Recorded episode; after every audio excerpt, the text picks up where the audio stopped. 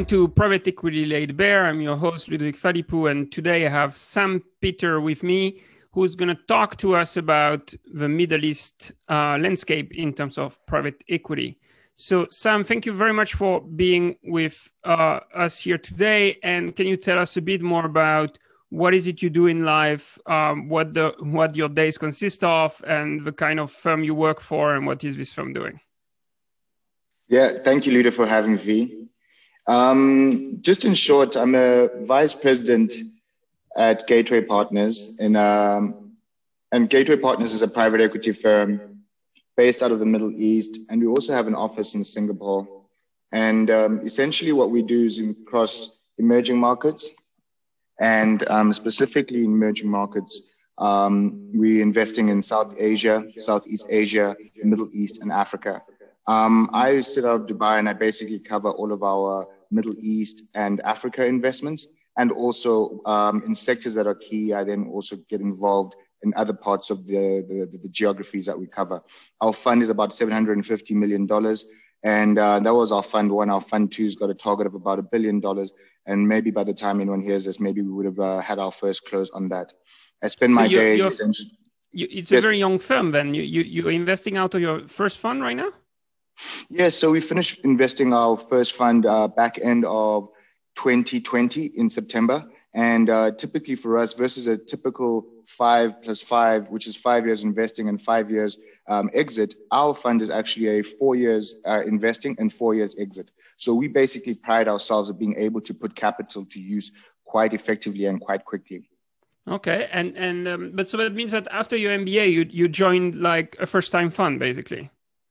Yeah. So no. So Pretty after wild. my MBA, I joined a, a, a private equity fund based in Africa um, out of South Africa, and, and I and I was there for two years, and then this opportunity came for me to basically be able to invest across Africa and, and also gain some other uh, sectorial and, and, and geography exposure. And I think I think Asia and the Middle East themselves were actually quite interesting, and hence why then I took the step to join them. And so, who who created this firm? Because if it's a first time fund, it's usually not a first time team, or like there is a history behind. So, like, who, who are the people who created it? Where where do they come from? And yeah, um, it's, a, it's, a, good question. Um, so essentially, our, our CEO is um, V. Shankar. He was a senior at um, Standard Chartered previously, and he took with him uh, a, spine of, of, of, partners, and they together form what is known as Gateway Partners. And essentially, they have strong relationships um, across the markets that we invest in, and have leveraged those relationships in order to get going and be able to make investment and also raise a quite a considerably strong fund one. Yeah, because Fund One you said was 750 million, right? Yes, 750 Which is remarkable for Fund One, especially for emerging markets where funds tend to be smaller. Yes, no, definitely, definitely. I think um, I think it's a testament to the to the nature and the strength of the relationships that they've built um, over the years. Um, and we basically have partners that have got very, very deep understanding of all the markets that we invest in, including Africa, Middle East, uh, uh, and obviously um, South Asia and Southeast Asia it it feels though that geographically it's a bit of a huge mix because Africa in itself is pretty big and pretty diverse. Then if you add yeah. to that the Middle East, which seems to be quite different, and then and then you throw in uh, Southeast Asia, it feels like very very very different things. A huge geography, like physically very hard to cover all of this. So how does that work? Yeah, I think that's driven by two things. I think firstly, um, if you look at all these regions, um, by being by being in Africa only, perhaps you are then forced to only find investments in Africa. And so we are looking for the best comparative opportunities that we can find across all of these markets. So the capital is one pool of capital and the capital, all the deals that we have in the firm compete for that same pool of capital. And so the bar that every single deal needs to live up to in terms of quality of investment, et cetera, is one that is consistent across all the markets that we invest in. Secondly, given the breadth of experience that the team has, we're able to, for instance, um, if, if, you, if you may have a look at our fund, um, one of our advisors is um, Aliko Dangote.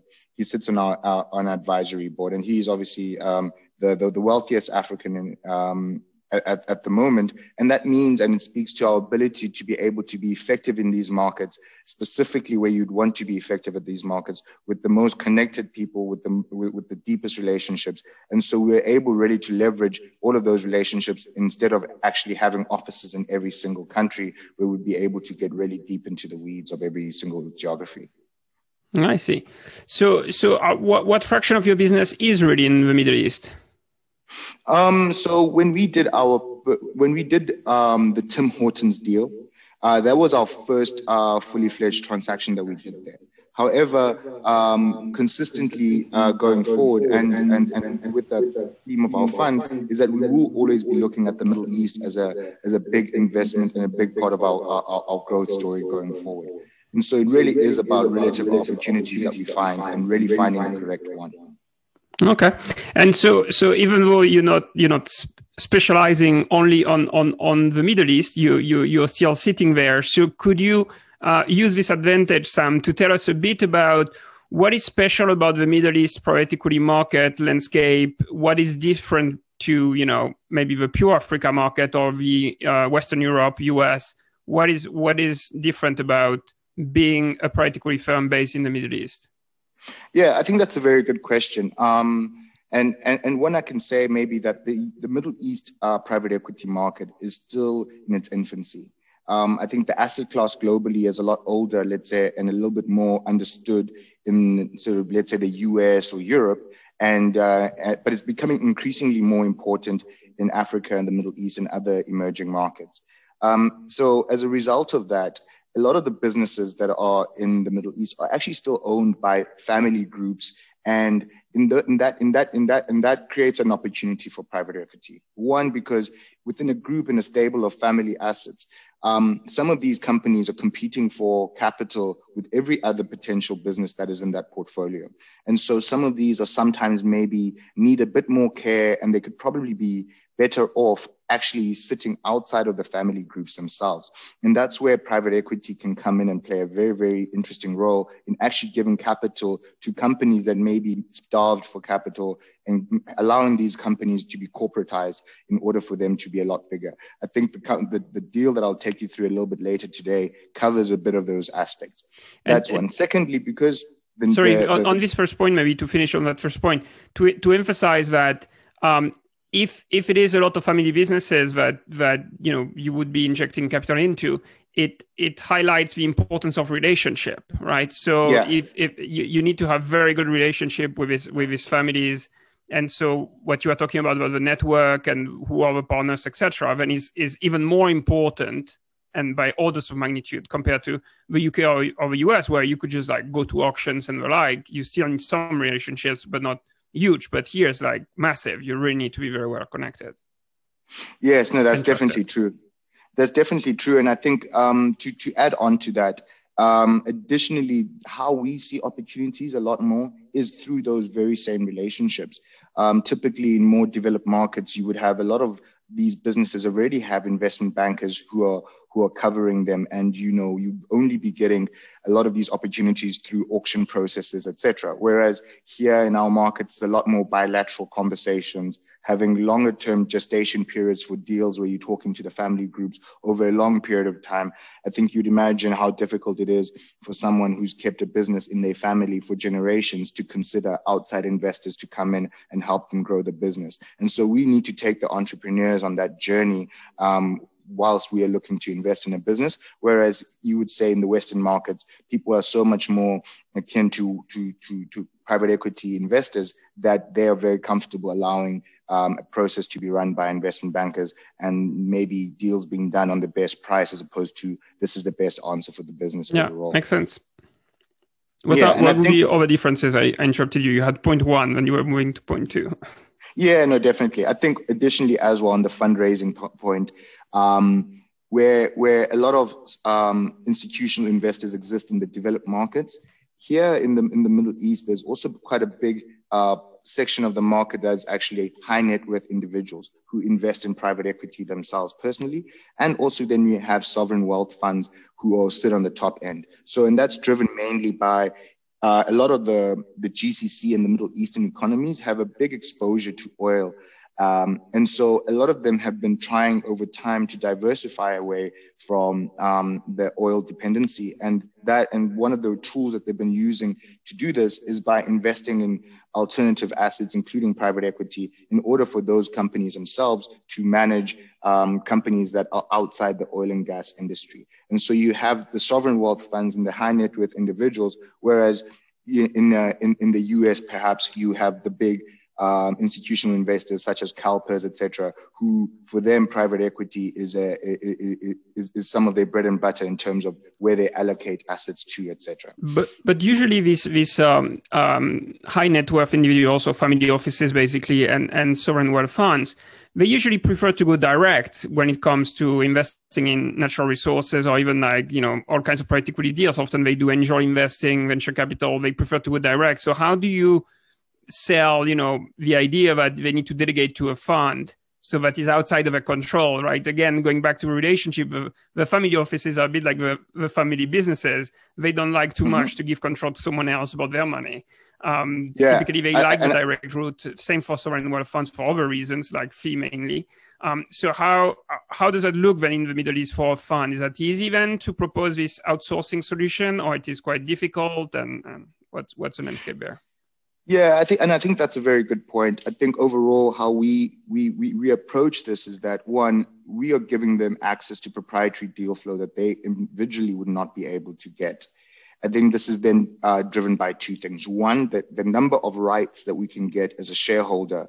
I can imagine if you were to invest $10 million in a business, the rights that you would get as an investor versus someone who invested $100 million are, are, completely different. We can deliver board seats, we can deliver active management of these companies on a day to day basis. And so, really, any um, investor really is getting the benefit of getting um, um, investors who are really, really capable of driving a turnaround strategy of executing an exit on an, uh, via an IPO strategy, etc. That's a skill set that sometimes sits outside of a outside of a family office or without outside the capability of a of an institutional investor. And I think that is the value that people are still really willing to pay for. But still, they could they could buy this expertise on a deal by deal basis, right? They could say, "I pay you to source things, etc." So they could have like a deal by deal deal with you yeah. rather than going in a in a blind pool of capital like a, a fund. Yeah, and, and, and I completely agree with that. I think um, there's a lot of uh, structures that exist in the Middle East today where people are going on a deal by deal basis. Now, however, the difficulty of a deal by deal structure is that the the general partner or the GP themselves really do struggle then to be able to survive and continuously find top quality um, deals. And what generally people do to defray some of these costs um, that are associated with the private equity structure, obviously, which is the two and 20, is at times that that 2% is maybe for a percentage of the capital that is being uh, invested. And then additionally, they are then allowed to bring pull in additional capital um, which falls outside of that 2 and 20 structure, but maybe just only a share of the 20. So you commit X amount of capital to the fund, but then you are also allowed to co-invest in order to defray some of those management fees. Yeah, and and also another thing that things feels a bit different about the Middle East is probably like the the exit landscape, right? So, well, the IPOs have dried up in in, in Europe and, and in the US too, but still there is an IPO route if one wanted to, and it's also you also have the the, the, the trade sales that are very common because the M and A market is very active. It doesn't smell like the Middle East M and A market is that active. Like going back to what you said, it's pretty hard to sell businesses because you know the, the people don't don't do these things without a long-term relationship. So it looks like the, the, the, exit route for private equity would also be a bit more difficult in, in, in the Middle East, but also in the other geographies uh, you, you're covering. Yes, I think I, th- I think that that there's some truth in that. Um, to counter that, I would say if you look at the Middle East, some of the key exchanges that exist today, you've got the Tadawul that is in Saudi Arabia. Now, that's recently been included in the MSCI Emerging Market Index. And so that has meant that the amount of liquidity that is being driven through that exchange is going to increase considerably over a period of time. We saw the, the IPO of Saudi Aramco, and obviously there is a very large yeah. scale transaction, but this is one of the largest IPOs that has been IPO uh, businesses that have been IPO'd, IPO'd in the world. And so, yes, the IPO markets are still somewhat nascent, but I think there are opportunities that are opening up both in Saudi Arabia and also in, um, in the UAE. The other option that people normally look at when they're looking for an exit is sometimes selling on to a larger global private equity fund. So, for instance, I will mention um, if you look at there's a big com- education company called GEMS. Now they've been able to go from having some local private equity owners to having international private equity players such as CVC and Blackstone, etc. So that, that exit option also exists as well. And then additionally, obviously, then it is to sell to either a strategic, which is local, or even an international strategic that might find interest in that. So there really is some thinking that needs to go into that. And how we think about it is when we look and go into a transaction, by the time we are deciding on how to do a transaction, we really must know what the exit route looks like for us. And so for us, we normally then can structure a um, structured exit. We have it in writing that the plan is to go for a particular IPO or a particular exit strategy in X period of time. Because I think the biggest um, one of the bigger failings or, or, or, trouble points for emerging market private equity has the ability has been the ability to secure exits, and so that's something that we spend a lot of time uh, working on as a firm. Yeah, so that, that's important. This is something I always highlight that that one of the key characteristics of private equity is that you think about the exit when you're doing a deal, right? This is pretty unique to, to private equity. Um, yeah. What are what are the key themes going forward in, in, in the Middle East?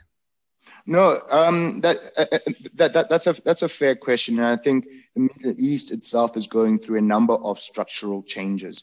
I had mentioned earlier that the dependency and the reduction of the dependency on oil and gas is a is a key theme. That across. seems quite an emergency right now, right? The oil yeah. prices have gone down. It, it must have put some people into stress.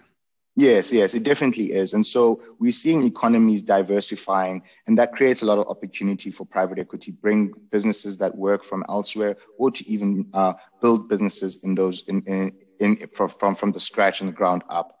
So there's one is the the, the reduction in oil dependency.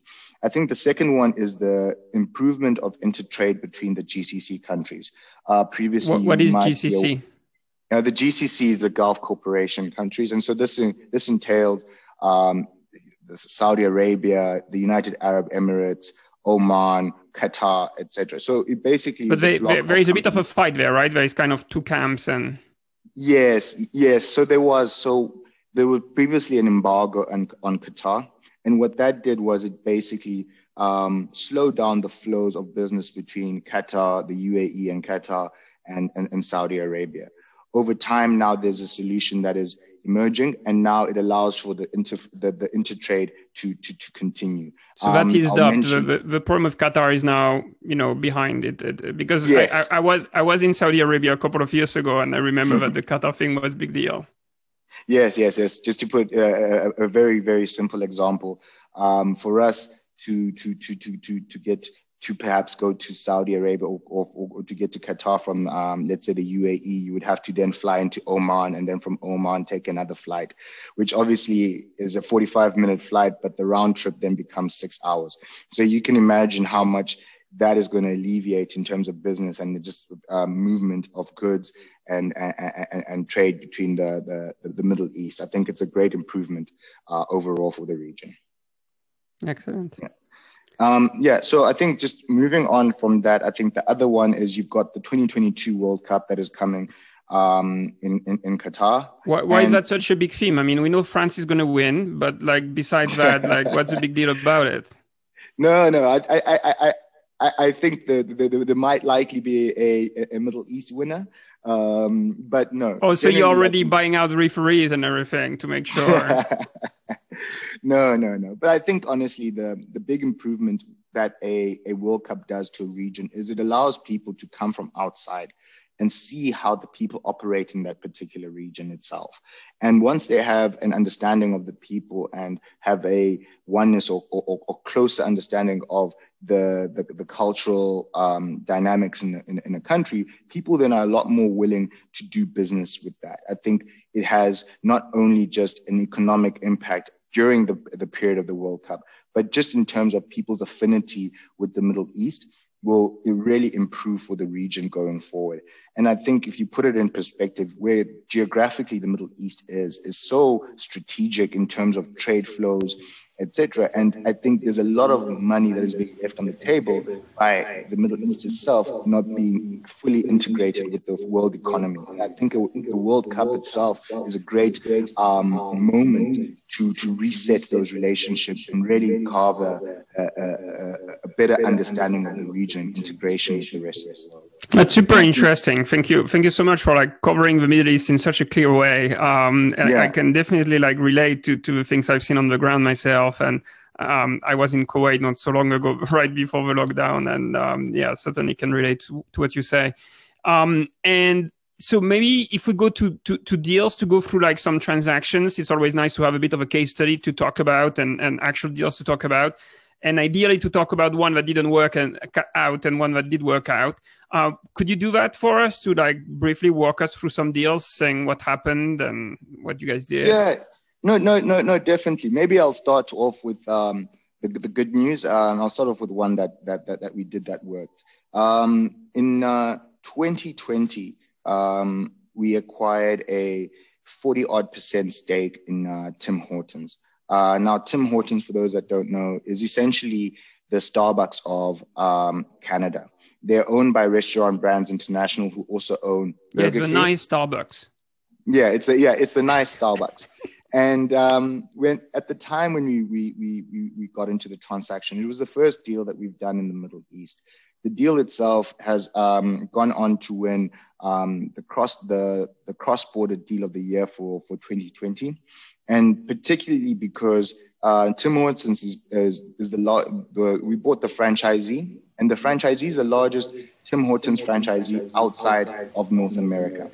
It has 140 stores, and it has operations in Saudi, UAE, Qatar, uh, Kuwait, Bahrain, and Oman. I see. So this let me a, try to get that straight. Sorry. So, so because at first it, it sounds a bit weird that uh, a Middle East and emerging market specialist buys a big Canadian thing, but that's not that's not what you bought. So what you bought were people were franchising.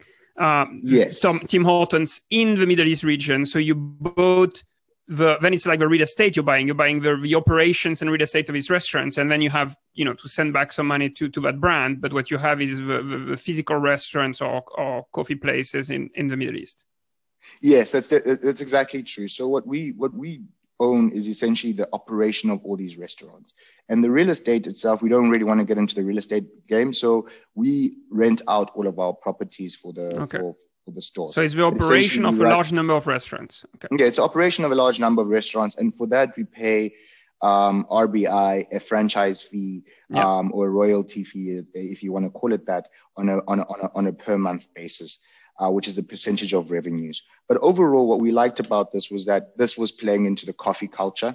And if you look globally, there's a couple of acquisitions that have happened in this space. So if you see Coca Cola, they bought uh, Costa Coffee, Jab have also built up a considerable stake in the coffee business. And we thought about coffee as a, a as part of people moving towards more healthier options versus drinking and soda. And so coffee. Yeah, well, I mean, everything is relative, right? So coffee may be yeah. healthy relative to soda. I, I don't drink either soda or coffee for, for health reasons, but yeah, okay. No, fair it's, enough. It's and relatively I, I, healthier. Yeah, let's call it yeah, this way. I mean, it's people could also be yeah. drinking chai and like all kinds of other things, or you know, or French wine, mm-hmm. and then you know it's all fine. yeah, unfortunately, try that in the Middle East. Yeah. In, uh, in most of the Middle East. Um, but yes, so people have been moving towards healthier choices. And with the increase of work culture, you found that a lot of people were going to more coffee shops and spending time working in a coffee shop, etc. And additionally, coffee itself offers, you know, gross margins of about 85%, which is quite strong uh, for a single product that is sold on a day-to-day basis. Furthermore, we felt that the, the, the, the franchise had already figured out what the box of that, that worked. So they knew that if I can build a box that is this of this nature and put it in a location of this nature, I can get these types of economics. And all they basically needed was capital in order to expand across all of the GCC. So our capital went purely into the business. 100% of the capital went into the business with the intention of rolling out as many of these stores as possible.